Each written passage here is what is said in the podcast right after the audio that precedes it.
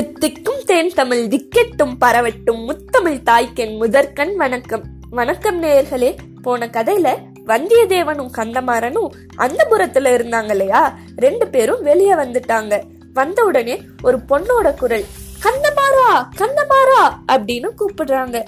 இங்கே இரு நான் வரேன் அப்படின்னு சொல்லிட்டு கந்தமாறன் உள்ள போறான். அங்க நிறைய பொண்ணுங்க கந்தமாறன் ஏதோ சொன்ன உடனே சிரிக்கிற சத்தம் வந்தியத்தேவனுக்கு கேட்டுருச்சு. ஒருவேளை என்னை பற்றி தான் கேலி பண்ணி சிரிக்கிறாங்களோ அப்படின்னு நினைக்கிறான். கந்தமாறன் வெளில வந்த உடனே அவன் கையை பிடிச்சு வா மாளிகையெல்லாம் சுத்தி பார்க்கலாம் அப்படின்னு கூப்பிட்டு போறான். இதுதான் மண்டபம் இதுதான் அரசவை அப்படின்னு போற வழியெல்லாம் சுத்தி காட்டிக்கிட்டே போறான். நடுவுல வந்தியத்தேவன் கண்ணமாரா என்னை வெளில நிறுத்திட்டு அந்த புறத்துக்குள்ள போனல அப்போ ஒரே சிரிப்பா குதூகலமா இருந்துச்சு. என்ன விஷயம்? என்னை பத்தி தான் பேசுனீங்களா? அப்படின்னு கேட்டான். உன்னெல்லாம் பார்த்து அவங்க சிரிக்கலப்பா. வேற எதுக்கு சிரிச்சாங்க? அதுவா பழுவேட்டரையர் இருக்கார்ல அந்த மனுஷன் இத்தனை வயசுக்கு அப்புறம் ஒரு சின்ன பொண்ண கல்யாணம் செஞ்சிருக்காரு. அவளையும் இங்க கூட்டிட்டு வந்தாரு. ஆனா அந்த புறத்துக்கு அனுப்பாம அவரு தங்குற இடத்துலயே பூட்டி வச்சிருக்காராம். இங்க இருக்க ஒருத்தி அவளை பால்கனி வழியா பாத்துட்டு வந்துட்டா. அவளை பத்தி சொல்லிட்டு இருக்கா. அதான் அவ்வளோ சிரிப்பு. அதை பார்த்தா இலக்காரமா தானே இருக்கும் அப்படிங்கிறான். இல்ல இல்ல. அதனால அவங்க சிரிக்கல. உண்மையான காரணத்தை நான் சொல்லவா? பொண்ணுங்க இயல்பாவே கொஞ்சம் பொறாம பிடிச்சவங்கப்பா.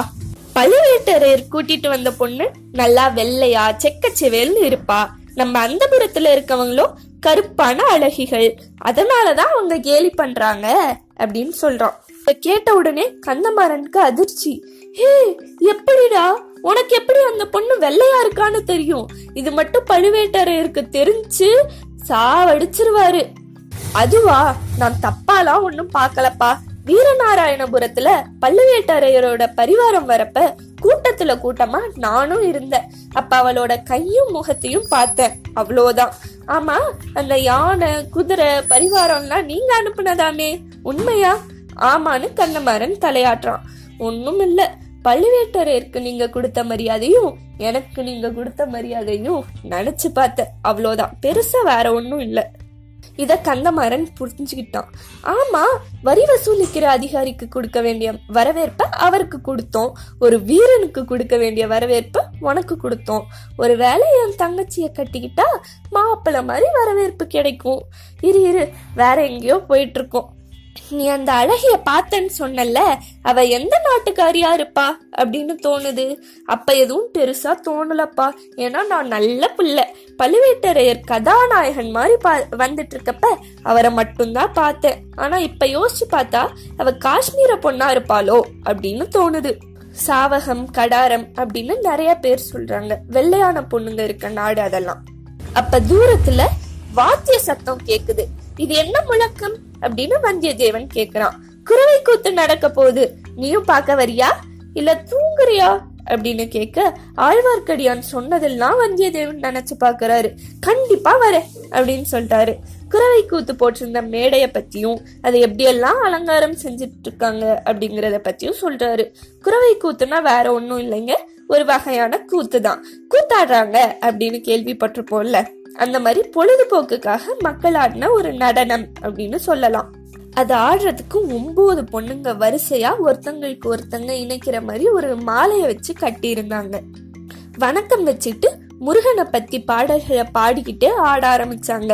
எத்தனையோ தேவலோக பொண்ணுங்கள்லாம் தவமா இருந்து அவரை திருமணம் செஞ்சுக்கணும்னு ஆசைப்படுறப்ப அவர் மலைக்குறவரான மகளான வள்ளியை தான் கல்யாணம் செஞ்சுக்கிட்டாரு அப்படின்லாம் பாடுறாங்க. கடைசியா தேவராளன் தேவராட்டி அப்படின்னு ஒரு ஆணும் பெண்ணும் வேஷம் போட்டுக்கிட்டு சிவப்பு நிறத்துல ஆடை அணிகலன் எல்லாம் போட்டுக்கிட்டு வந்து ஆட ஆரம்பிக்கிறாங்க. முதல்ல சாந்தமா தாங்க ஆடுறாங்க. ஆனா போக போக வெறித்தனமா ஆடுறாங்க. தேவராட்டி கிட்ட இருந்த வேலை பிடுங்கி தேவராடன் ஆட ஆரம்பிச்சிட்டான்.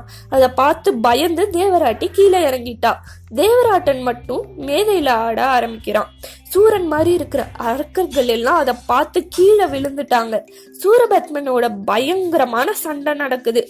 கண்ல இருந்து தீப்பொறி கிளம்புது. கடைசியா சூரபத்மன் இறந்தான். தேவராட்டனும் கையில இருந்த வேலை கீழே போட்டான். இதோட கூத்து முடிஞ்சது. அப்புறம் அங்க இருந்த பூசாரி வந்து மழை பொழியுமா? வெள்ளம் வருமா? நாடெல்லாம் நல்லா இருக்குமா? அப்படின்னு குறி கேக்குறாரு. ஒரு பலி கொடுத்தா எல்லாம் நல்லாவே நடக்கும். என்ன பலி வேணும்னு பூசாரி கேக்குறாரு மன்னர் குலத்து ரத்தம். அதாவது மன்னர் பரம்பரையிலே இருந்திருப்பாங்க இல்லையா? அங்க இருந்த ஒரு மனுஷனோட பலி வேணும் அப்படின்னு கேக்குறாரு சம்புவரையர் பூசாரி கிட்ட நிறுத்த சொல்லி சைகை காட்டுறாரு. அதை பார்த்த உடனே பூசாரியும் நிறுத்திடுறாரு.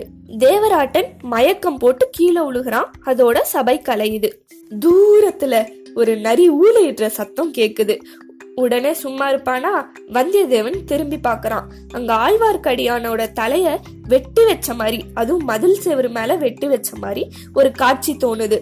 கண்ணை மூடி திறந்து பார்த்தா காணோம். இது என்னடா மனப்பிரம போலயே அப்படின்னு நினைக்கிறாரு.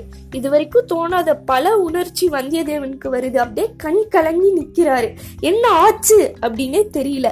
இதோட கதை மு கதைய தொடர்ந்து கேட்கணும்ட்டு ஆவலா இருக்குல்ல? காத்திருங்க. கூடிய சீக்கிரமாவே இன்னொரு கதையோட உங்களை சந்திக்கிறேன். நன்றி!